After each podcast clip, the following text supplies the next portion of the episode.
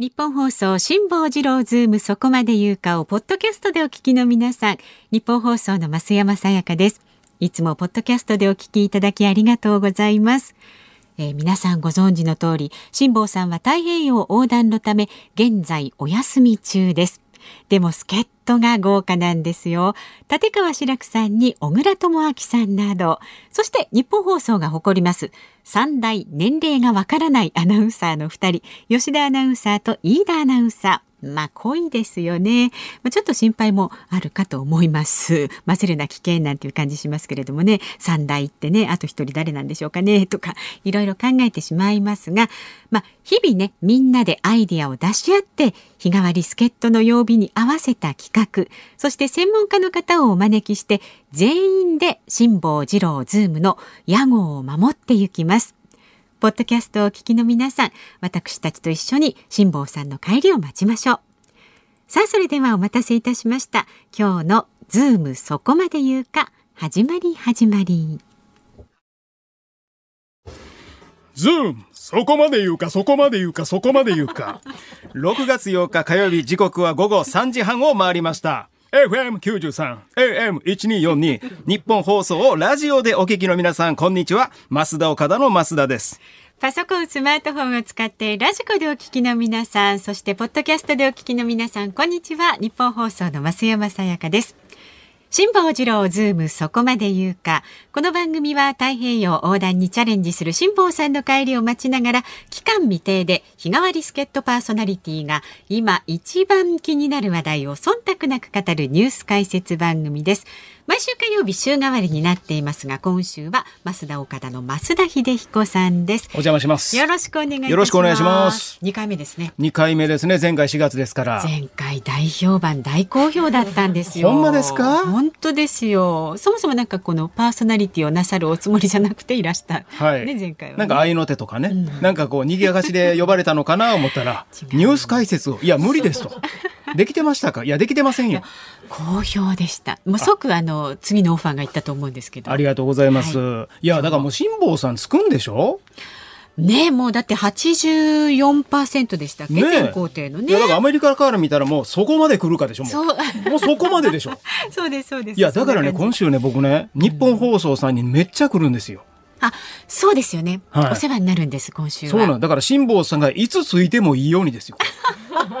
なるほどなるほど。はい、あでもリアルな話そうですよね、うん、まず今週の土曜日に特別番組ラジオペナントレースセパ交流戦。5時40分から7時までの生放送にご出演されますよね。はい、これあの芸能界きっての野球ファンが、まあ、日本放送のスタジオに集結して自分の好きなそのチームの熱い思いを語るっていうところでもちろん、うん、あの増田岡田さんの増田さんが、うん、えっと阪神。僕は阪神代表で岡田さんが岡田はオリックス。オリックス。オリックスファンなんで。そうそうそう。はい、とかね。あの井森さんが出たりですとか、うん、カニング竹山さんはソフトバンク応援したりってそれぞれが応援して、はい、激論を交わすだからちょっと早めにね今週の土曜日着いたとしても、僕ここで対処できますから、素晴らしいじゃないですか、はい、これは。ほんでまたね来週まあまあ来週の可能性が高いんじゃないかと言われてますから、ね、万が一、まあ遅れちゃったとしても予定よりね、うん、なんと6月19日土曜日は11時からアッコさんのいい加減に旋回にもね当にね旋回中に1000回来ますよこれ。うまいことおっしゃいますね。これだからね木曜までに到着した場合はこの番組でねこうつなぐことできますけど、これが1日でもずれたりすると、受け皿がないじゃないですか確かに。だから土曜日に到着してもいいように私。はい。それはもう辛坊さんとアッコさんの橋渡しさせていただきますよ、そら。お願いいたします。はい、ここは。土曜日担当で。はい。ぜひ、はい、よかったら、そちらもね、増田岡田で行かしてもらいますんで、ね、ぜひお聞きください。いや、そうなんですよね。今週、まあ今日なんですけれどもね、はい、今日実はあの、えー、拉致問題。えー、拉致問題をですね4時台に取り上げるということなんですけれども、うん、あの拉致被害者の横田めぐみさん、はい、横田めぐみさんがだから今からも44年前になるんですかね、えー、えー、拉致をされたというね、えー、学校から自宅までの新潟のこの通学路ですよね、はい、実はこの通学路僕3年前に歩いてるんですよね。あ行かれたんですか？はい。それも辛坊治郎さんと一緒に大阪でやってる増田のニュースドライブ辛坊さんついてきてという番組で、3年前にだから行かせていただきまして、いやだからねもうニュースとかそういうので見てたイメージとしてはまあ、新潟県のちょっと田舎の方の、海沿いの町かなって思ってたんですけど、行ったらちょっと印象違いましたね。もう普通の住宅街です。あそうなんですか？はい。だからもう学校と家がもうすぐもう海に近いんですけれども、いわゆる学校から家にね、こう帰る道、えー横田めぐみさんの同級生の方にええ案内していただいたんですけど、まあ学校出て、もうすぐ前がもう広い道なんですよ。車もバンバン行ってる感じで。で、そこをずーっと海の方に向かって歩くと、まあ7分ぐらいで海が、ね、海に着くんですけど、ええええそこを左にパッて入るんですよね。で、もうそこが普通の住宅街なんですよ。はいで、そこに入ってちょっと曲がったところに横田めぐみさん一家が住んでらっしゃった家があるんですけれども、いや、もっとね、僕ね、もっと田舎の町や思ったんです。ただまあね、これまあ40年ぐらい前なんで、うんうんうんまあ街並みも変わってるんかなって思ったら、その同級生の方曰く、いや、もう当時とそんなに変わりません。じゃあもう本当普通の通学路。普通のどこにでもあるような通学路、車もバンバン行ってる。で、住宅街入っても横田めぐみさんの家も、まあ前にも横にも、まあ言うたら普通に家いっぱいありますから、あの通学路の中で拉致をされたとしたら、それが誰の目にも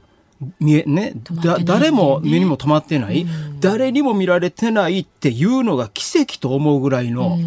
向こう側からしたらね。はい。うん。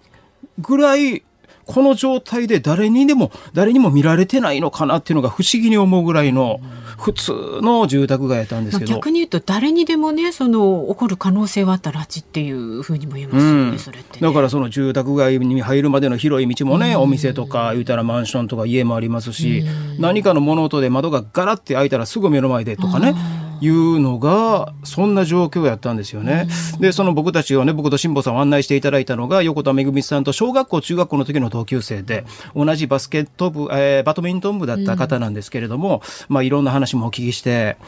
えーその横田めぐみさんのニュースでよく出てくる横田めぐみさんの学生時代の写真、はい。うんね、あの入学式みたいなね、制服を着た写真ありますよね。ありますねちょっとなんか不機嫌そうな感じで写ってる写真なんですけど、これも実は理由があって、実はあれって入学式の写真じゃないんですよね。あはい。あの、横田めぐみさん、その入学式の時にちょうど病気をされていて、入学式行けなくて、せめて写真だけでも撮ろうと。で、お父様がね、こう、まあ、連れて、学校に行って撮られた写真なんですけど、そのめぐみさんは当時まだ病気、まあまあ、ね、病気のすぐ後やったんで、ちょっと顔がむくんでるから写真撮るの嫌だと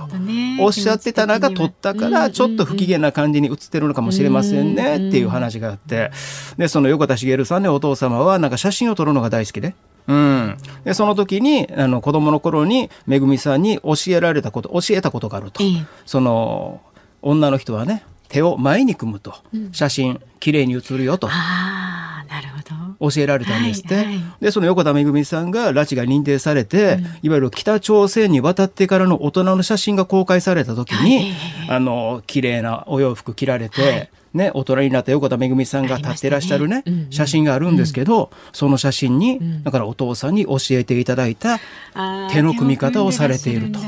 でそれを見てお父様は、あめぐみだと。うんうんうん。うん、思わはったっていう話、そしてやっぱりその時にね分かりませんけれども、めぐみさんがもしこの写真が何らかの何らかの形でお父さんがこの写真を見ることになった時に、これで分かってもらえたらええなというのでその手の組み方をしたのかもしれませんね。そういう見方もできますね、みたいな話をね、まあお聞きして、もうだから3年前なんですよね。でその時にそのお父様の横田茂さんに、まあ、僕と辛坊さんでお会いして、えー直接話を聞きたいと、インタビューさせていただきたいという話をお願いしてたんですけれども、まあ、ちょっとあの体調の方がかなり良くなくて、今回はごめんなさいということをやったんですけどだからそういう話があったのですごくね体調のこととか心配してたんですけど、去年ね亡くなられてすごくショックやったんですけど、その後のなんか記者会見でねご家族の方弟さんとかがね記者会見でこうねいろいろ喋られたことに関するそれの報道のされ方もねすごくショックやなと思ったんですけれども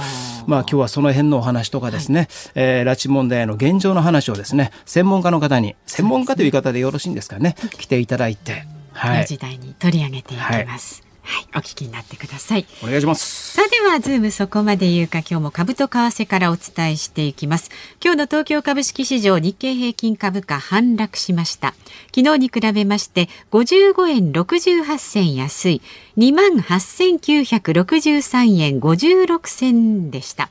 で今月10日にアメリカの5月の消費者物価指数の発表を控えていることもありまして様子見気分が強まったということです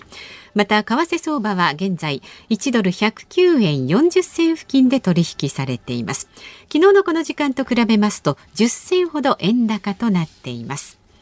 さあ、ズームそこまで言うか、今ね、お話にありました4時台に取り上げるニュースはですね、拉致問題特別委員会2年以上質疑なしということで、北朝鮮に拉致された日本人を救出するための全国協議会会長で、麗澤大学客員教授の西岡努さんにお話伺います。スタジオ生出演です。はい、で、5時台は、もう増田さん大好きな阪神タイガースが、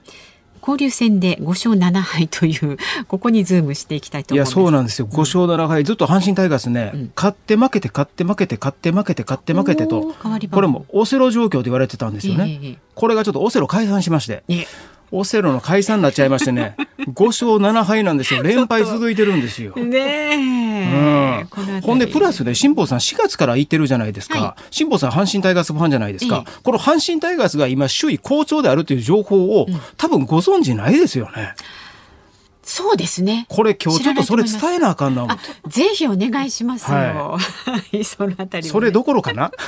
どうなんでしょう？まあでもあの最近はあのね非常にあの波の調子風の調子がいいと、うん、非常にいろんな質問に答えてくださるので、はい、大丈夫かと思いますがその、えー、生存確認テレフォン5時の辛坊です。5時ね過ぎたところで衛星電話つなぎます。で番組ではラジオの前のあなたからのご意見もお待ちしております。メールは zoom zoom アットマーク一二四二ドットコム。番組を聞いての感想はツイッターでもつぶやいてください。ハッシュタグ漢字で辛坊治郎、カタカナでズーム、ハッシュタグ辛坊治郎ズームでつぶやいてください。さあこの後は昨日の夕方から今日この時間までのニュースを振り返るズームフラッシュです。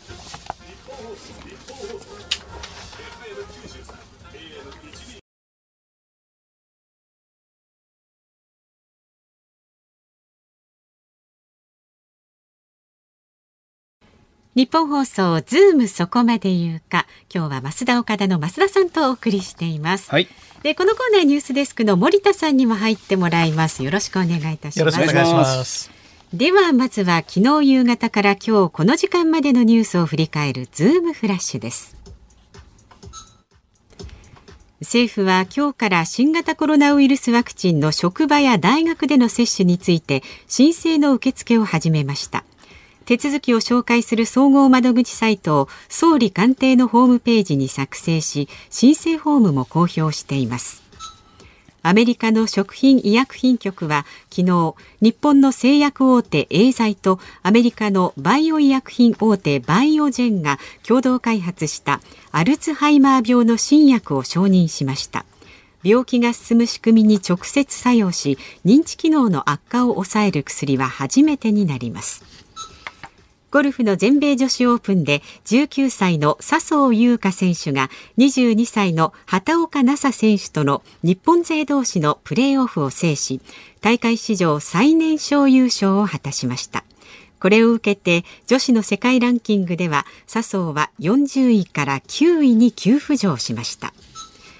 愛知県小牧市は今日新型コロナウイルスワクチンの接種対象に市内在住の中高生を加え8月末の夏休み終了までに2回の接種を終えると明らかにしました。政府は初診からのオンライン診療服薬指導の恒久化を規制改革の実施計画に盛り込み18日に閣議決定する方針を固めました。現在オンライン診療は新型コロナウイルス感染対策として特例的に認められています。韓国のソウル中央地裁は昨日元徴用工らの請求を認めて日本企業に賠償を命じた2018年の最高裁判決を否定する形で原告の訴えを却下しました。アメリカの司法省は昨日国内最大級のパイプラインにサイバー攻撃を仕掛けて操業停止に追い込み身代金を奪ったロシア系ハッカー集団から227万ドルおよそ2億5000万円相当の暗号資産仮想通貨を取り戻したと明らかにしました。はい、ということで、ねまあ、ワクチンの方がどんどんどんどん進んでるってことですか。はい、ね職場での接種とかね、うん、いや、ほんまそうですよね。テレビ局なんかでもね、あの、上のね、階にちょっと医務室があったりとかね、ええ、よくありますしね。だから我々もちょっとあの、収録前とかに、まあ、最近はないですけれども、ちょっと体調が悪いなとか、熱っぽいなって思ったら、え、そちらの方にお邪魔してね、見ていただくっていう機会あったんですけど、一般の会社も結構ね、大きな会社とかやったらあるんですよね。そうですね。うん、で、あの、すでにこの実施を表明する企業、大学、相次いでまして、窓口となるあの総理官邸のホームページにサイのサイトにですね、入力フォームがありまして、そこから今日の午後2時から企業や大学など申請の手続きがもうできるようになっております。で、あの、接種を希望する企業や大学は、まあ、打ち手となるこの医療従事者とか会場、これ自前で確保しなくてはいけないんですけれども、費用は全額国が負担するという仕組みになってるわけですよね。うん、そうですね。学校とかで保健の先生であるとかね、はい、我々子供の頃ってね、なんかその年に1回とかね、その注射打つ日ね、ありましたよね。体育館に集まってね、うん、終わったやつに、どっちが痛くなかったってね、先生をこう聞くっていうね、あっちの先生どうやった？痛かった？痛くなかった？みたいなね。あんなんでも結構1日とかない？と2日ぐらいで終わってましたよね。そうでしたね。ただ、あの、ワクチンの打ち手がこの企業などの産業医だけで十分なのかどうか、それからどの程度の量が果たしてその各企業とか大学に供給されるのか、まだちょっとその辺がはっきりしないということで戸惑っている企業もあったり、あと中小企業などですと産業医は置いてないんだよねというようなところもありますので、そういう小さい企業の場合には企業同士で協力してできませんかと、そういうような今動きにはなっているんです、ね、やっぱりこういう話になった時に、その公平性がとかってこう言い出す人いてるじゃないですか。はい、いやいや、誰かが打ってくれて、それでワクチン打った人が増えたら、自分にとってもメリットあるわけでしょ。はい、だから、テンポよく打てる人からどんどんどんどん打っていくっていうのは、うん、だからそのなんかオンライン予約とかしてね、で、現場に行って問診なんかでも多分ね、はい、あの、いわゆる健康な方とか若い人の方が問診の時間とか多分短く、えー、予約も簡単にできて、ね、ね、結構仕事で、ね、街中とか、都内とかね、東京やったら出てる方多いから、パッパッパって、20代、30代の方から売ってった方が、たくさんの数でいくとね、数でいくと早く広まりそうだというね、見方もありますけれども、ね、自治体によってはもう若い人にも接種券を配り始めているところもありますし、うんうん、あとはあの、まあ、しあの疾患がある方がね、まあ、まずは、あということがはあるんですけども、そうじゃなくても余ってしまうと廃棄してしまうともったいないですから、そうじゃなくて優先的に、まあ、あの自治体の方に接種するとか、そういうような動きも出てきてますよね。周りの方が打ってくれることによって、疾患を持たれている方も高齢者の方もまあまあね、メリットあるわけですからね。あの小牧市なんかはあの市内在住の中学生や高校生も加えて、えー、8月末の夏休み終了までに2回の接種を終えようとそういうことになってるんですよね。うん、うん。まあ、ただ、この若い子に関しては、実はあの、えー、萩生田文部科学大臣がですね、今日あの、まあ、ちょっともうしばらく整理したいと、ちょっと慎重な姿勢を示しています。あの、アメリカファイザー製のワクチンの接種対象の年齢というのは、これまで厚生労働省16歳以上としていたのを12歳以上に引き下げたんですが、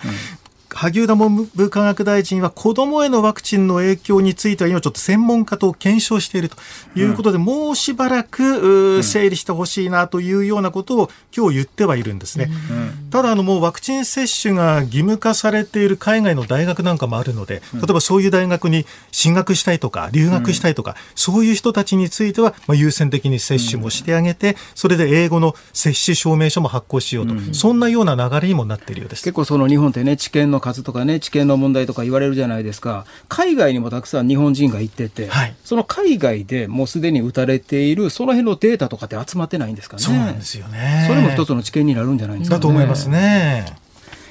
さあ、そして、うん、これですか、韓国の、はい、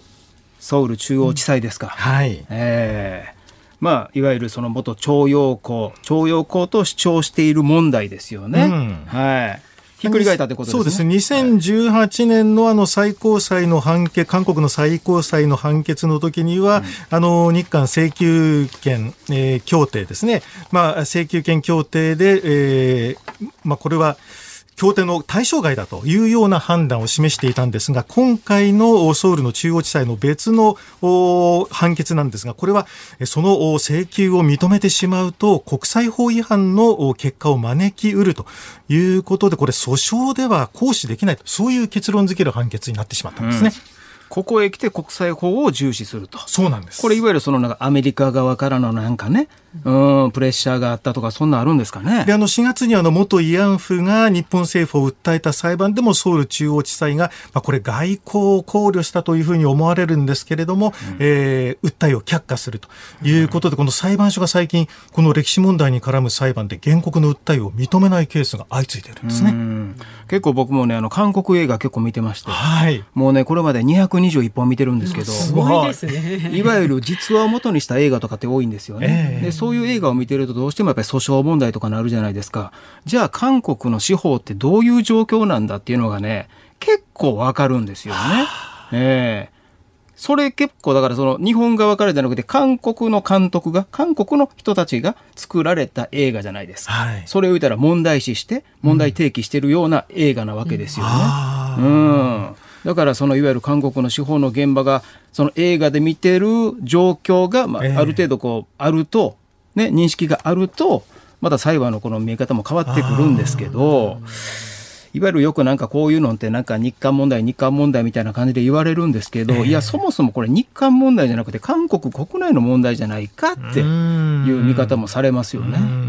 まあ、今回の判決は却下の理由の中に今後の外交交渉を円滑にするためというようなことがありまして、まあ、ですからこの韓国の三権分立、司法の立場って一体どうなってんのかと政治によって左右されてしまう部分があるんではないかなという疑念をね、抱く方も多いでしょうし、また今後あの、今回原告に対してはこの賠償請求却下ですけれども、控訴するんではないかという構えもあるようですから、そうすると今度控訴審でまた企業側にですね、賠償を命じるような判決が出るんじゃないか、その辺、まだなんかね、これからどうなるのかなっていう気がするんですよね。いわゆるムン政権も、いわゆるね、ムン・ジェイン政権もいたら任期満了まで、まあ、1年切ってるわけですよね。そうなんですよね。そのいわゆる時間も限られますよね。そうなんですよね。うん、まあちょうどあの G7 が11日からイギリスで始まりますけれども、あの日米韓のね、えー、3カ国の首脳が会談するというようなこともあり得るんではないかというようなことも言われてはいるんですけれどもね。うん、はい。さあそしてこれですか。うん、えー、この後ね、えっ、ー、と4時台には先生お招きしてそうですね。この辺りの話も聞きたいですよね。韓国に関する問題もね、はい、はい、以上ズームフラッシュでした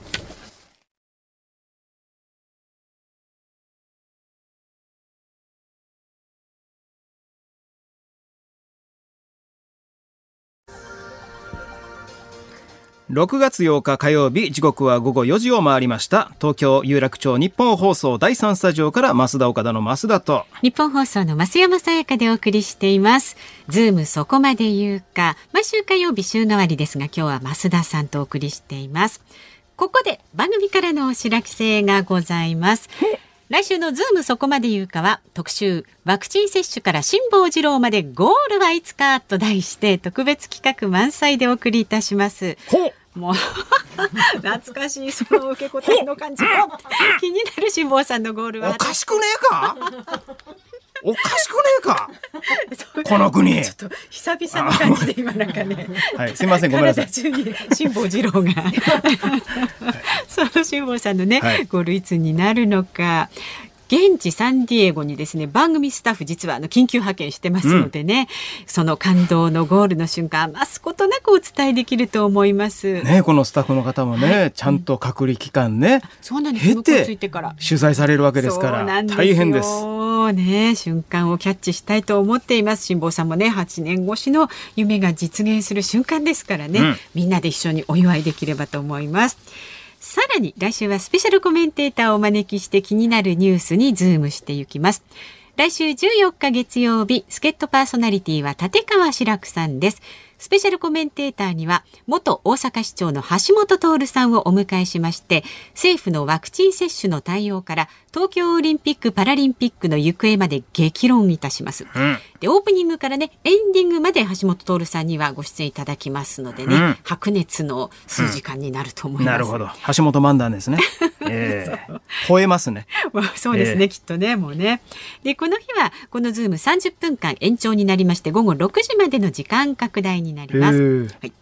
で、翌15日火曜日の助っ人パーソナリティは小倉智明さんです。スペシャルコメンテーターはあのとくダネにもご出演されていました。うん、国際政治学者の三浦瑠麗さんです。完全特ダネですやんか。そうですね。この組み合わせを見るとね。あら、そうですか。そうそうあ、あと小倉さんはね、今夜ね、あのこのねラジオ日本放送にも取材に来てましたけれども、うん、夜10時半からねプロフェッショナルにね。小倉さん出ます、ね、そうですね。こちらもご覧になってください。えーで16日水曜日助っ人パーソナリティは吉田久典アナウンサーですスペシャルコメンテーターは元厚労省、えー、厚生労働省医系技官の木村盛夫さんです、うん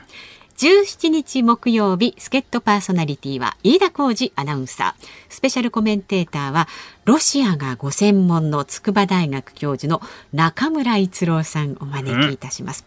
で、豪華プレゼントももちろん用意しております。日本一のメロンの産地、茨城県鉾田市にあります、フォレストパークメロンの森のオリジナル品種、さやかメロンをですね毎日5人の方にプレゼント。ましたね。これはね今食べ頃で、ね、食べ頃完熟甘くてね完熟さやかメロン。美味しそうです、ね、いいですね。あ食べたんです美味しかったです。なるほど。はい詳しいことは番組ホームページもご覧になってください。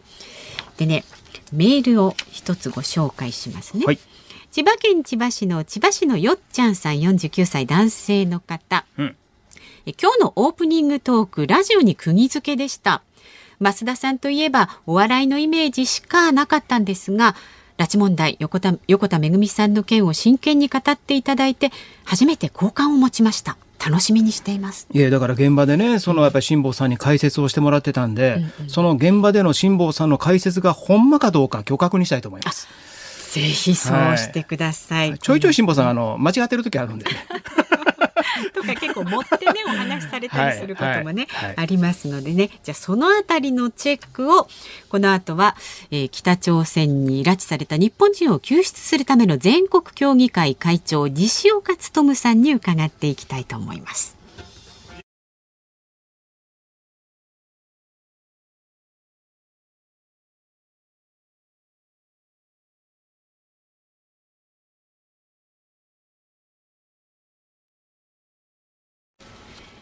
日本放送がお送りしているズームそこまで言うか。この時間もニュースデスクの森田さんに入ってもらいます。お願いいたします。お願いします。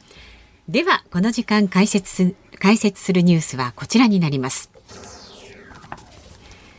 拉致問題特別委員会2年以上質疑なし。今月5日北朝鮮による拉致被害者家族連絡会初代代表の横田茂さんが亡くなって1年が経ちました。日本政府は北朝鮮による拉致問題を最重要課題に掲げていますが拉致問題特別委員会では2年以上も質疑が行われていません。北朝鮮による拉致問題は今後どうなるのでしょうか。そしてこれからの課題は。さあこの問題につきまして北朝鮮に拉致された日本人を救出するための全国協議会会長で麗澤大学客員教授そしてモラロジー道徳教育財団教授の西岡努さんに伺います。どうぞよろしくお願いいたします。よろしくお願いしますはい、あのオープニングの方でも喋らせていただいたんですけど、はい、あの辛坊治郎さんと3年前に横田めぐみさんがいわゆる拉致されたあの新潟県の通学路、えー、一緒に同級生の方に案内されて、えー、行かしていただいてたんですけど、まあ、あのそれが3年前なんですよね。はい、で昨年横田茂さんお父様が亡くなられて、うん、えー、ちょうどね一周期になるわけなんですけれども、はい、そのやっぱり。1年前に亡くなられました、はい、でその後、えー、ご家族が記者会見されました、はいはい、でその記者会見の様子が、はい、まあ、テレビとか、はい、新聞で報道されましたけど、ちょっと報道のされ方を見てやはりいろいろねがっかりと、がっかりというか、うん、ゾッとする、がっかりする、いろんな思いで見られた方が多いと思うんですけれども、まあ私は会見の司会やってたんですね。はい、で、横にいましたけども、まあ、あの、そもそもでも民間人が亡くなって、家族が会見して生中継がされるというのは異例のことで、うん、だから、まあ、拉致問題に関する関心が急速に去年、その茂さんのおかげで高まったのかな、はい、だから日本中の人たちが茂さんをめぐみさんに合わせることができなかった、悔しいというふうに思ってくださった。のかなとはあの思いました。そして1年経っても、うん、まああの茂さんのことを思い出してくださって、うん、今こうやって取り上げてくださってるのも、うん、まあ一部では拉致問題風化してるんじゃないかと心配する人もいますが、やっぱりもうなんとか、まあ、早紀江さんたちご存命の間にめぐみさんに会わせてあげたい。有本恵子さんをお父さんに会わせてあげたいという思いは日本中にあると思うんですよね。だからあのそういう点で与野党とか誰の責任とかなんかそういう話ではなくて、うん、本当にあの家族が家族を探してると、うん、その人たちを国民全部で応援したい。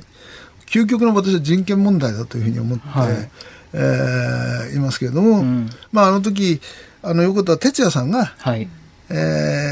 ー、まあそのえー、亡くなった後の特にワイドショーとかそういうところだったと思いますけれども安倍政権何やってんだというトーンが強かったので何も動いてないじゃないかという声が高まっているけれども、うん、あの40年以上何もしてこなかった政治家だとかメディアがあの拉致なんかなかったでしょうと言ってきたメディアがあったから今こうやって安倍政権が苦しんでいるんだということを1年前の会見で哲也さんもおっしゃったんですよね。はいまあ、私そこに横にいましたからあここまで言うんだと思いましたけど、はい、いわゆるね、うん、一部に対する苦言であるとか、うん、で安倍総理は頑張ってくれてましたっていう思いっていうのはちゃんとあの時に伝わったのかな？流されたのかな？報道されたのかな？っていうところが十分じゃないと思う方も多いと思うんですけど。まあ、あの、生の時は伝あの書いてましたけど、はい、その後の報道でその部分を削られたいとかいうことでね、うん、あのいろいろ議論があったことは、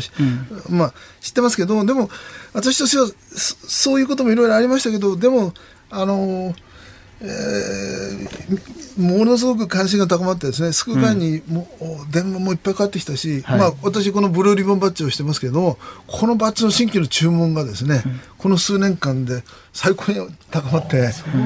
あのー、やっぱり、あの、やってよかった記者会見だったまあ、やって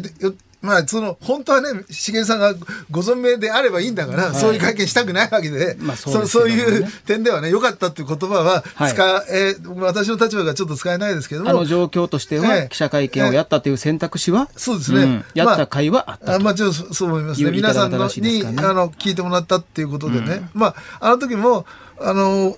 その葬儀にカメラを入れてくれとかいろんなことあったんです。それは私が、あの窓口、タイムマスコミ窓口に出したんで、いや、静かに送りたいから、マスコミの取材をお断りすると、その代わり必ず記者会見しますからと。だから葬儀の場所、教会と自宅の前は取材やめてくれと。いう間に私入ったんですけど、で、その代わり絶対にちゃんと出て、あのじっくりと座って話をしますとい。うことで出ていただいて、うん、まああの国民の皆さんに聞いていただくことができて、はいうん、悔しいということを共有できたんじゃないかなと思ってます、はい、でもそこから1年間、まあ、いわゆるね、安倍総理の退任であるとか、うん、トランプ大統領の、はい、まあねえー、選挙の敗北であるとかい。うところで1年間で状況変わって、いわゆる、えー、拉致問題特別委員会では2年以上も質疑がないということが報道されてはいるんですけれども、この現状はどのように受け止めていらっしゃいますか、まあ、拉致問題特別委員会というのは国会の中の拉致問題特別委員会ですね。うん、これも我々がですねあの運動の中でこれは最重要課題だから作ってくださいって言ってですね、うん、国会に作ってもらったんですね。もともとあったんじゃないんですね。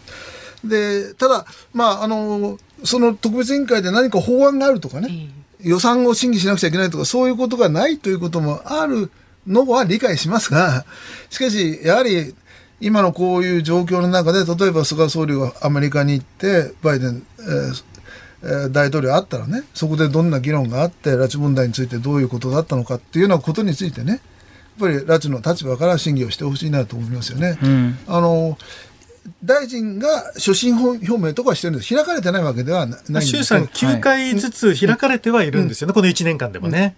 ただ質疑がないということ。で、ね、だから野党の先生たちは何やってんだと言ってるのは理解できます。ただ、あの、先ほどそれ以外のことでおっしゃったね、あの、安倍総理が退任されて、そしてトランプ大統領、家族に2回も会ってくださって、金正恩委員長に合計3回、拉致解決を迫ってくれたんですね。去年の、えー、去年じゃない、一昨年だな。一昨年の5月にホワイトハウスに我々行ってですね、えー、そのアメリカのトランプ政権の高官と会ったんですが、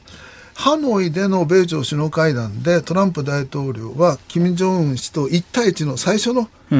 会談で、うん、あえー、拉致解決を迫りましたと、うん、そしたら金正恩委員長はごまかしましたと、うん、それでその後少人数の夕食会があったと、そこでもトランプ大統領はもう一回拉致問題出しましたと、そしたら金正恩委員長が意味のある答えをしました、でもその意味のある答えの内容は、家族の人でも教えられませんと、外交ですからと、ただし安倍総理には全部教えてあります、という話を聞きました、そして安倍総理が条件なしに金正恩委員長と向き合う、今、菅総理もおっしゃってますけど、それを言い始めるのはその後なんです。つまり、金正恩委員長に安倍総理の考えがトランプ大統領を通じて入って、意味にある答えがあった。だから条件なしで会いましょうというまあそういうことまでやってくれたのがトランプ大統領ですから、うん、まあ我々としては本当にがっかりしたのですけれども、うん、しかし、あの安倍総理を引き継いだ菅総理も、菅総理は安倍総理と二人三脚で、うん、あの官房長官やってましたし、最後の3年は拉致弾頭大臣だった、うん、ですから、あのー、菅さん総理になってすぐ私のとこ個人的に電話かかってきてですね、会いたいって言って。はい。で、当時はあの一緒にご飯食べられましたから、はい、今はダメですけど、うん、コロナの前ですから、うん、あの、オムライスを食べながらですね、うん、それで、本当に座れないんですね。私こういう立場になったと。拉致解決したいんだと。西岡先生どう思うんだと。何やったらいいかって、もう仕事の話ばっかりですよ。はい、安倍さんはね、もうちょっといろんな話するんですけどね。でも、そ、そ、その後もう一回また一対一で終わりました。はい。まあ、中身についてはね、その総理との話は、ね、はい、いませんけど、はい、けあの本当に何とかしたいということが伝わってくる、うん、まあ、安倍総理と一緒にやってきたってことも含めてですね、うん、そして現状しっかり裏では動いてるとは間違いなく言えるってことですか？そして例えばですね、うん、バイデン政権になったんで、はい、そこは不安なわけですね、トランプ政権と違ううね、安倍さんから菅さんは引き継がれたとしても、トランプさんからバイデンさんの方にちゃんと引き継がれるのかというところですね。バイデン政権は北朝鮮政策を見直して、あの現実的なアプローチを取ると、まあ、オバマ政権ともトランプ政権とも違う道を歩むと言ってるようですよね。だから、まあ、4月に菅総理がワシントンに行って、初めて対面する、まあ、首脳会談をバイデン大統領とやったんですね。うん、えー、その時ですね、実は裏話なんですが、えー、菅総理が、あまあ、1対1の会談が終わって、今度は少人数での会談になった時ですね、向こう側の国務長官が、まあ、日本で外務大臣ですね、ブリンケンさんって言うんですけど、ブリンケンさんがあの大統領の隣に座ったんですが、その胸にブルーレムバッジがついてたんですよ。うん向こうの人がつけてたんですね。でそれはですね実はこういう話があって、そのブリンケンさんは3月に東京に来たんです。2プラス2というのがあってですね、外務大臣と防衛大臣の両方の、話し合いでその時我々はブリンケンさんに会って、拉致問題を訴えたいとお願いしたんですが日程の関係で会えないということで東京のアメリカ大使、えー、にうん、そして手紙を渡したんですけどその時に横田拓也さん家族会の事務局長がバッジを10個渡したんですよ。そしたらブリンケン国務長官は、次の日日本に着いてですねあ、うん、日日程1日だったんですけどずっとバッジつけてくれたんですよ。そしてそれをバッジ持って帰って、今度菅総理が来ると。で菅総理の最優先課題は拉致だと。で、まあ、つまり少人数の会談でも大統領が話したら国務長官黙ってますよね。うん、で、日本からはコロナの関係もあって、茂木外務大臣も行ってないわけです。うん、だから、だから横にいるだけですよね。うん普通なら分かりませんよ。あの、もしかして大統領が振るかもしれないけど、それでもバッジをつけてるってことだけで、バイデン政権も拉致問題の重要性を理解してますよってことを示してくれたと。でもそのバッジは多分横田拓也さんが託したの。はいバッジで。うん、でそのことについてね実は菅総理が5月の3日だったと思いましたけども、はい、ある新聞のインタビューでね、えー、バイデン政権は菅政権を大変深く研究していると、うん、で菅政権は拉致問題最優先だと、うん、だから私が行った時バッジをつけてたんだろうと。というふうに菅総理は言ってましたね。つまり相手とこう、拉致問題が重要だということで、バイデン政権と菅政権の間で、ちゃんとコミュニケーションができていると。で、今の問題は、金正恩がアメリカを先に交渉相手に選ぶか日本を選ぶかということなんですが、アメリカを選んだ場合に拉致が置き去りにならないようにする、そのためにどうするか。そして、えー、日本を先に選んだ場合はね、もちろんアメリカにとって核問題がある、日本も核問題、もちろんあの解決しなくちゃいけない問題ではありますが、しかし核問題があまり動いてない時でも人道人権問題で拉致問題を先に少し動かすことについてアメリカに一定程度の了解をもらえるかどうか、うん、その2つのことをやるためにはまずワシントンに行って調整をして日本にとって拉致問題がどれだけ重要な問題かということを同盟国のアメリカに説得した上で平壌に行かなくちゃいけないと、そのワシントンに行くという部分についてはトランプ政権の時は安倍さんがやってくれたけども、はい、あの向こうのバイデン政権になった時、うん、新しくやり直さなくちゃいけないことは、菅総理はやってくれたと。いわゆるその拉致問題が解決するには、うん、そのやっぱりトランプ大統領に対する期待もあったじゃないですか、うん、やっぱりトランプ大統領のちょっとね、ちょっと無茶、無茶と言いますか、結構あの思い切ったことをする手法をね、問題視される方もいらっしゃいましたけど、その分逆にこれまでと違うやり方なんで期待持ててました。でもそのトランプさんがいらいなくなりました、変わりました。バイデンさんにも同じぐらいの期待感というのは現在、あの抱けてる状況なんです、ね、まあ、というトランプ、安倍政権の置き土産があると私は思ってます。うん、それは何かというと制裁です。はい、対北制裁が今、もう史上最強の厳しい状況厳しい制裁になっていると、はい、国連の制裁、それからあの、コロナの対策で国境も封鎖しているようで、かなりあの経済的には相当疲弊しているようですね、だからまあマキシマムプレッシャーとか言ってるんですけども、うん、あの北朝鮮の外貨を断つと、うん、党の39号室というところがありましてね、独裁政権を維持する、あるいは核ミサイル開発をする、金正恩一族の贅沢な暮らしをするために、年間まあ、数十億ドルの外貨が必要なんです、うん、そその外貨を断つことになったら、政権が維持できなくなると。いうことで、そこをターゲットにする制裁をしてきたんですね、うん、で北朝鮮は年間30億ドルぐらい輸出してるんです、うん、ところが2016年、17年の今おっしゃってくださった国連制裁の結果ですね、北朝鮮の輸出がマイナス9割になりました、つまり年間3億ドルぐらいになっちゃったんです、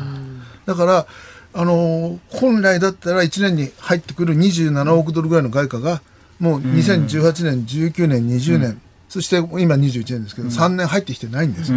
それから海外にいる労働者からの送金も今全部返しましたから。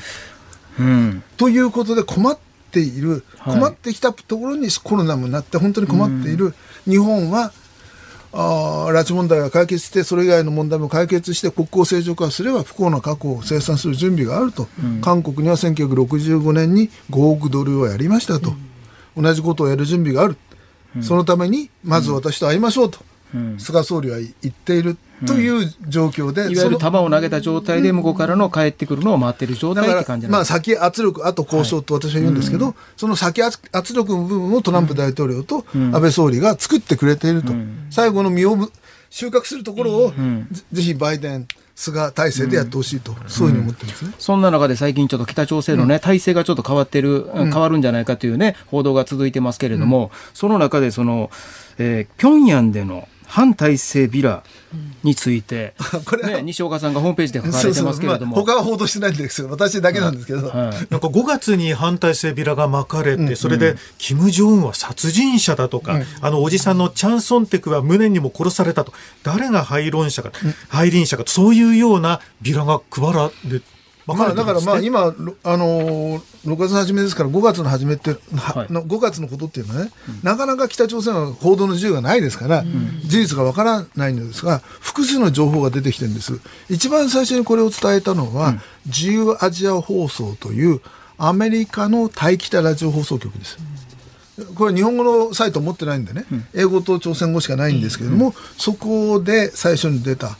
えー、平壌のサドン区域という寺と書いて洞窟の洞と書くんですがそこで、えー、かなりの量のビラが巻かれたという話だったんですね。うん、で韓国の人権活動家の脱北者の人たちが2人ぐらいその話を聞いてると言って、うん、私のところにも直接、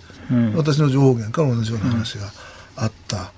まあ、量とかですね、あの、場所について、いろんなことがありますけれども、うん、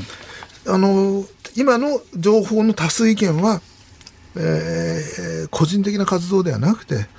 えー、複数の人間、つまり組織が北朝鮮の国内にあって、うん、それが反対してビラをまいたんじゃないかという側の情報の方が多いです。そしてビラというとすぐですね、韓国から風船に乗せてビラをまくと、それが今中止になる、禁止になると言って議論になってますけれども、今回のビラはですね、韓国からのビラではなかったんです。私も実はね、昔ね、韓国行ってね、風船ビラ撒いたことあるから、通したことあるから、拉致被害者知ってますかとか、ここに情報くださいとかやったことあるんですけど、韓国から飛ばす場合はね、ビニールでやるんです。あるいは、あの、濡れないようにコーティングするんです。でも今回のビラは普通の紙だったんです。はい。つまりしかもちょっといい紙だったらしいですね。うん、まあだからあの少なくとも風船で飛ばされて風向きによってはピョンまで行くこともあるんだそうですけどたまにはね、うん。はい、それではない、うん、だから反対性組織だ、それはもう今までちょっと考えられないことです。これでそんなことあったこ、うん、かつてあるんですか？そういうことは。あのた韓国の情報機関がね、お金を渡して、それで巻いて写真撮ってお金いくらとかいうのは散発的にあったし、それから脱発者の人が自分が逃げるときに、逃げるときに乗ってた、あの、脱北しようと思って出た列車の中から巻いたっていう人がいたりとかですね、うん、そういう個人の活動としてはありましたけど、それも平壌じゃなくて田舎ですね。うん、平壌で組織的な反対性ビラっていうのは今までなかった。でもこういうので巻いたらね、すぐ見つかってね、言うたらもうね、ちょっと怖いじゃないですか。もちろんそうです。だから命がけってことなんです。はい、命がけだけじゃなくて、反対性活動は家族連座性なんです。うん、つまり、家族も使うんですよ、はい、本人は多分処刑されて家族が収容所に入れられるとか、はい、いうことがある。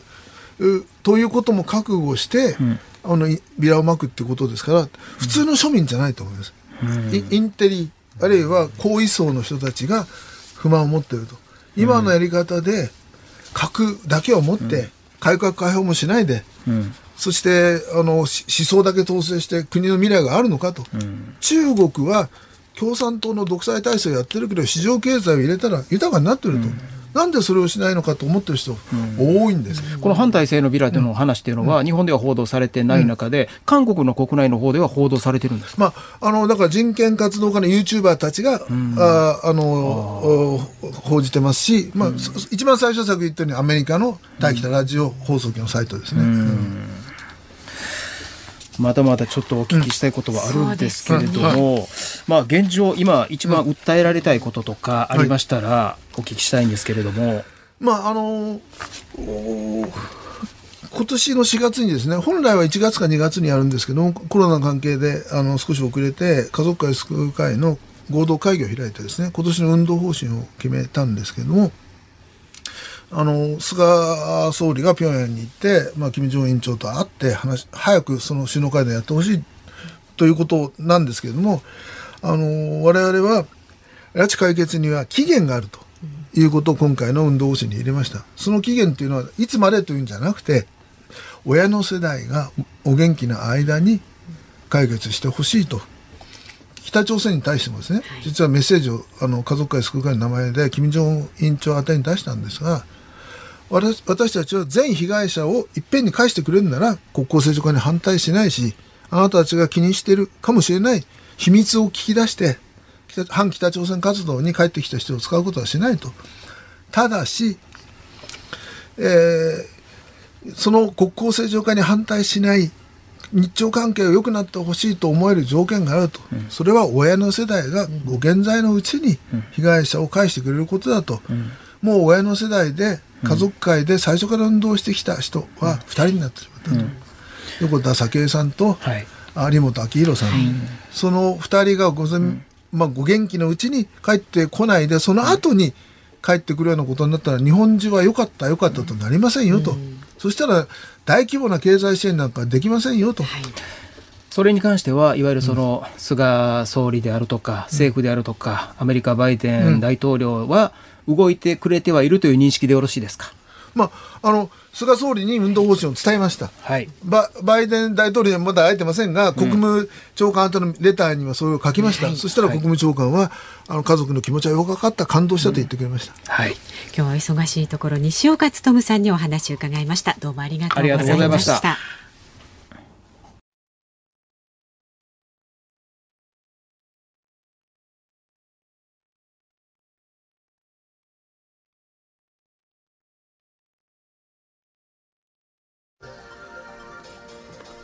そこまで言うか。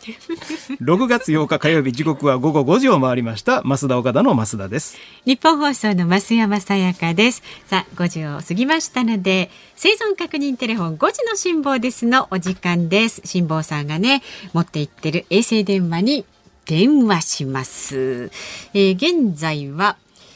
えー、全行程の残り15%になったという、うん、アメリカ・サンディエゴまでおよそ1500キロというところまで来ました。そうですね。もう普通の電話つながるんじゃないんですかこれ。つながるか。前回つながらなかったんでね僕来た時ね最初。そうでしたっけ？そうですよ。イルス使われたんです。これはしっかり出てもらわないと。あのね、うん、丹野は大阪出てから六十日目ですよ今日。丸二ヶ月、ね、2ヶ月か。つながるんでしょうか？うん。あちょっとがってる？なんかシーンとした感じが嫌な予感しますけどつながってない？うん、結構時間かかりますからね。今も夜中。あ、えっ、ー、とね、うん、プラス六時間マイナス丸一日で計算すると夜の十一時頃ですね。十一時。うん。やっぱりね、英語うまなりますわね。いや、なれへんよ。海の上やねんから。向こう行ってたらうまくなるけど。まだまだ行ってほら、繋がれへん。辛坊さん、何なんすか？と、増田さんのこと避けてる？ちょっと、どういうことですか、辛坊さん。もう一回今かけてますんで。で、まあ、昨日の時点のお話ですけれども、うん、この調子でね進みますと来週の水曜火木曜に到着っていうことなんですよ。はい、ただ天候次第ではこれ。そうなんですよ。いかせ風がね、うん、状態によってね。いや辛坊さんのことですから合わせますよ。こぎますよ。こぐ。パドルでこぎますよ、そら。うん、ね木曜日、飯田さんの日にするんじゃないですか？うん。うん、これ、またつながれへん。なんで？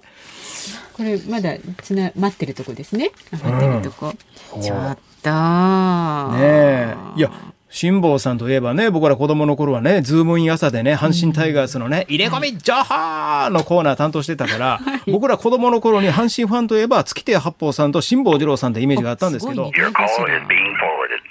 かからない。じゃあ、後ほどまたエンディング？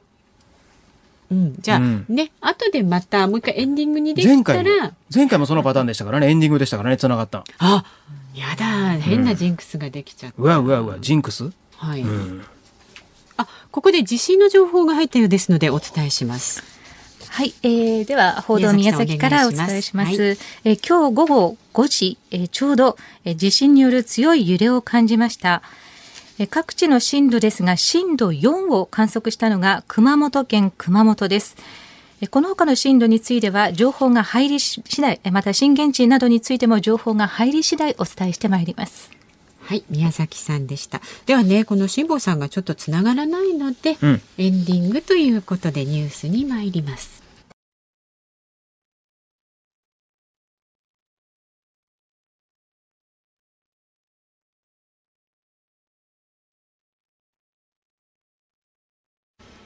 ニッポン放送がお送りしています。ズームそこまで言うか。今日最後に特集するニュースはこちらです。阪神タイガースが交流戦5勝7敗ペースダウンか。交流戦4カードを終えた阪神は5勝7敗と苦しい戦いが続いています。33勝19敗で首位に立ち貯金は14ありますが交流戦順位は9位。今日からの日本ハム3連戦11日からの楽天3連戦で勝ち越したいところですがどうなるんでしょうか？いや、まあ確かにペースダウン。いや、だからね、4月にね、ここに来させていただいて喋らせていただいた話がちょっと関連してるんですよね。いや、あの、前回来た時に阪神タイガースの助っ人外国人、はいえ活躍しない助っ人外国人のジンクスを申し上げました。ね？日本にあるホテルと同じ名前の外国人は活躍しな い。はい、ね、過去ヒルトン、うん、ハイアット、コンラッド。そしてプラス、名前の中に色が入ってる助っ人外国人は活躍しない。ね。グリーンウェル、ブラウン、ホワイト、サターホワイト、キンケイド。そしてもう一つ僕言わせていただいたんですよね。食べ物、名前の中に食べ物に関する名前が入っている助っ人外国人は活躍しない。メンチ。メンチ。マクドナルド。ラム。うん、ジャン。ね。ジャン。タレ。焼肉のタレ。ね。えー、あと、麺です。え？麺、麺です。麺、麺、麺です。麺です。はい。で、はい、そこで一つ申し上げたのが、4月の段階で言うたら、ちょっとコロナの影響で、阪神タイガースの今年の手法になる予定の外国人が、ちょっとコロナで入国がちょっと遅れて、はいはいうん、えーで、まあ、ちょっと間に合ってない助っ人外国人がいますと、うん、その選手がロハスという選手で、はい、ロハス、あれ？イロハスという水あるよね。そうですね。ここだけがちょっと心配ですって話をしてたんですよね。うんうんうん、で、そのロハス選手も5月からちゃんと1軍に上がりましてね。はい、えー、そっからなんと21打席ノーヒット。あ、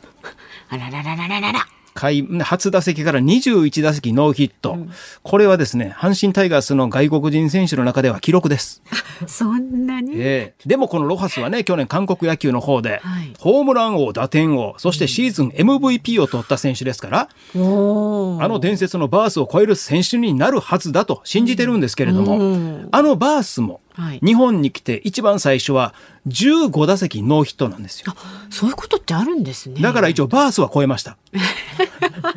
あのバースは一応超えたんです。うん、で、このロハス選手がスタメンで起用されるタイミングからちょっとペースダウン。いや、ロハス選手が悪いわけではないんですよ。うん、そらこのね、コロナ禍でね、入国も遅れてね、調整大変や思います。うんまあね、今ちょっと2軍の方に行ってますからね、えー、シーズンの後半こう巻き返してくれたらいいんですけれども、はい、ちょっと前回喋った話とちょっとなんかこのなんかね、ちょっとなんか不安材料が重なってるなっていうとこなんですけど、嬉しいニュースもあるわけですよ。はい、もう阪神タイガース、あえて前回そんなに喋らなかったんですけれども、えー、ドラフト1位の佐藤輝明選手。あもうね。これはもう野球に興味のない増山さんもわかるでしょ？耳にしますよ。ね、この現在セパ交流戦で、ホームランなんと5本打ってるんです。はい、この5本っていうのもこれも新人の記録なんですよ。あすごい。で、新人の記録っていうのだけじゃなくて、もう今、交流戦の中でホームラン王、ホームランキングなんですよ。うん大活躍。ベイスターズの外選手、オースティン選手に並んで、もうこれ5本、はい、今、佐藤選手が打ちまくってるんですけれども、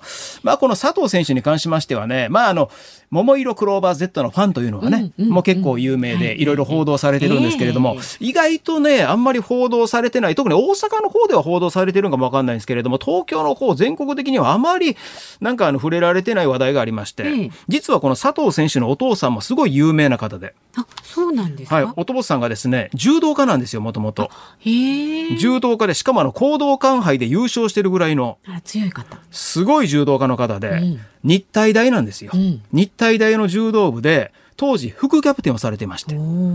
佐藤選手のお父さんが副キャプテンでその時の柔道部のキャプテンが先日亡くなられた柔道金メダリストの古賀さんなんですよ。そうなんですあの古賀さんがキャプテンの時の副キャプテンが佐藤輝明選手のお父さんで。でこのお二人もすごく仲良かったみたいで、えー、えー、実は、うん、実はなんですけど、うん、あの佐藤選手の家の表札、うん家の表札のデザインをされたのが古賀さんなんですよ。あそうなんですか。ね、さっきのあの DIY じゃないですけど、最近結構ね、あのおしゃれなオリジナルの表札作れるじゃないですか。あの古賀さんがデザインされた表札を佐藤家はつけてるらしいんですけれどもね。で、この名前でいきますと、はい、もう一つジンクスがあるんです。何でしょうか。阪神タイガースで大活躍した選手の中で、名前に秋はい、秋が入っている選手は監督になる。これ今阪神タイガースの監督矢野昭弘前監督金本智明。あと真由美昭信岡田昭信。あすごい。佐藤輝明。あ本当だ。秋入ってるんですよいや気が早い話ですよ。かなり早いです、ね、まだ1年目ですけれども。まだ22歳ですね。ねこっからさらに大活躍してそっからアメリカの方に行くのかどうなのかな、うん、で戻ってきて最終的にはこれ阪神タイガースの監督になるんじゃないのかなというこのジンクスがね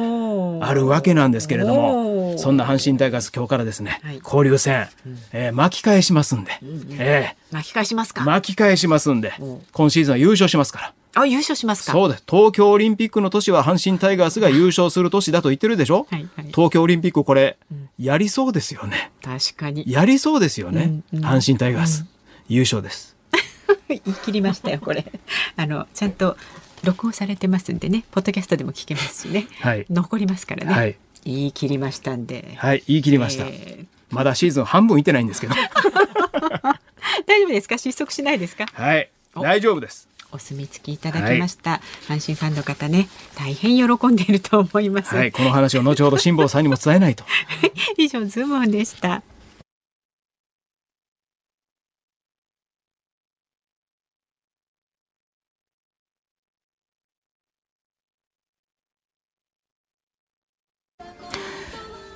エンディングリクエストお送りしているのは私が選曲しました藤田舞子さんの手紙愛するあなたへです。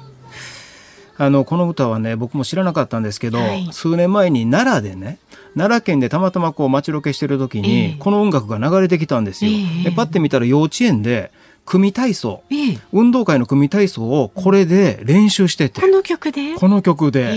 ほんでずっと見てたら、うん、もう泣けてきて。なんかもう聞いてわかります。もう涙ぐみますよねロケ中にもう涙が出てきて一生懸命幼稚園児が頑張ってるんですよ、ほんでちょっと入らせてもらってもいいですか？言って、で幼稚園入らせていただいて、で話を聞いたらいやこれあの運動会の練習じゃないんですこの組体操。あそうなんですか、うん、で見たらなんかビデオ撮影してるんですよね、はい、いや実は運動会が雨で中止になったから、うん、うん、これだけ撮り直してるんです。しっかり撮ってるんです。そうなんですか。それからこの歌が好きなんですけれども、うんうん、まあね今日あのオープニングから、はい、えー、聞いてくれてる方はね、うん、うん、あのこの曲の意味をより深く感じていただけたらなと僕はリンクするんですね。思います。はい。そして辛坊さんつながったみたいですよ。ちょっと読んでみてください。辛坊さん。もしもし。お父さん。ま待ってたけど電話かかってこないんで寝ちゃいました。えー、増田岡田の増田です。あありがとうございます。お疲れ。やっね、11時、夜の、夜の11時半なんですよ。ええー、すみません。いや、前回もね、すぐ繋がらんかって、ね、なんか。そう。あ、そうですか。僕の時だけ。いやいや申し訳ない。それはもう。それはあのね、電波の事情だからどう。まあね、えー、しょうがないですね。いや、でもね、今日怖かったんですよ。今日ね、夕方ね、後ろから、左後ろから、貨物船が迫ってきてですよ。これ、当たったら、当たったら沈没すると思ったら、左の方をすり抜けていきましたけどね、もうなんかそういう大きな船が時々、今日も2隻見ましたね。それ、辛坊さん、寝てられないじゃないですか。いや、だから今ね、あの、久しぶりにレーダーかけました、今晩から。レーダーアラームかけて、あの、他の接近してきたらレーダーでアラーム鳴るようにして、そしたら起きてって、あの、周り、周り見て操船するんですね。これが大変なんですよ、結構。あ、それがあれば、ほんなら安心安心なんですね。まあ、レーダー、レーダーアラームがあれば、あの、見えないことはないですけども、避けられるかどうかはまたそれは運次第のところがありますからわかんないですけどね。いや、でもね、その接近してる他の船もレーダーでちゃんとこう、辛坊さんの船はちゃんとね、認識してもらえるわけですよね。そうそう。あの、ちゃんとした船は大丈夫ですけど、世の中にはちゃんとしてない船もありますからね。そうなんですか。いや、それちょっと怖いですけど。うん。うんで。でもまあ大丈夫です。もう多分来週のね、うん、水曜日か木曜日には着きます。お、じゃあ順調ですね。おお。これは楽しみ。はい、あと思います。期待してますから、どんな風にね、辛坊さんが到着するか。はい。はい。辛坊さん。はいはい。阪神タイガース優勝しそうです。マジですか？わあ、テンション上がった 絶好調です。貯金14です。ええー、まあ、そんなこともありますから、早く帰ってきてくださいね。そんなことがあるんだ。そうですよ。ジャイアンツに3.5ゲーム差、首位です。ね、で、辛坊さん、お天気最後に伝えておきますが、お天気明日、曇り時々雨で、ちょっと風は弱まってきそうです。お気をつけて。お気をつけて。はい、ありがとう。ありがとうございました。ということでね、もう時間がなくなっちゃいましたけれども、明日からの、明日朝6時からのコージーアップは、えっ、ー、と、うん、コメンテーターが数量政策学者の高橋洋一さんですね。はい、ズームも3時半から吉田尚記アナウンサーパーソナリティでお送りいたします。はい。いや、あの辛坊さんが、あ、もう時間がないですね。えー、阪神ファンですね。あのリアクションは完全にね、よかった。安心しました。はい。えー、増田岡田の増田と増山さやかでした。また聞いてちょうだい